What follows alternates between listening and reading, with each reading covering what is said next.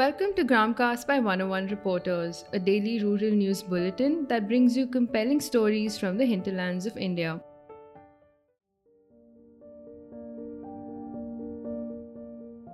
Reported by Rituparna Palit for 101 Reporters, the Musahar community in Uttar Pradesh still continues to face caste discrimination. Traditionally skilled in catching rats destroying the agricultural fields, their label of rat eaters hasn't left them behind. Jobs such as barbers have been denied to them since they involve human contact. Their hope for a new life has crashed. Eventually, they work as daily wage laborers at construction sites. Majority of the Musahars have taken to stitching and selling leaf plates. To do so, they had to travel to jungles twice a week and collect leaves. The lockdown has affected this occupation, which doesn't make it easy with the stigma they face trains are stopped, and road transport has become expensive. While some wives help their husbands in the leaf plate business, others work as housemaids. The latter was difficult due to their traditional skills, which is looked down on by the society. They are turned away from healthcare workers, sometimes they're given expired medicines. Parents can't afford the education of their children. Sociologists believe that social exclusion is the main reason for their economic and educational backwardness.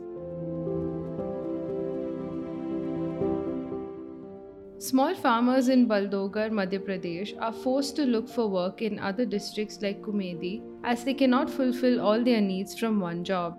For rupees 150 a day, farmers look for peas for hours in the sun. They barely get a kilogram of peas per day. In a week, they collect 7 to 8 kilograms of peas, which hardly helps them.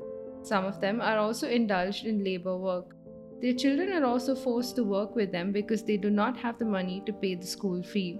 Prem, a farmer in Baldogar, says that they have to go to other places in search of work since they cannot find enough work in their own village.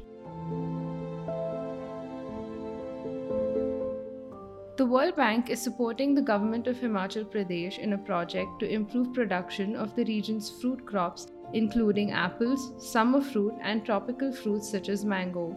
With focus on temperate and subtropical fruits, a team from New Zealand will provide expertise on technical developments that will support the project's goals.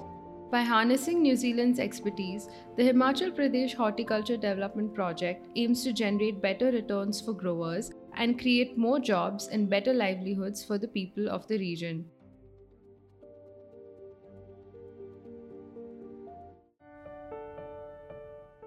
That's all from us today at Gramcast by 101 Reporters. Follow and subscribe to us on Spotify, Apple, and Google Podcasts.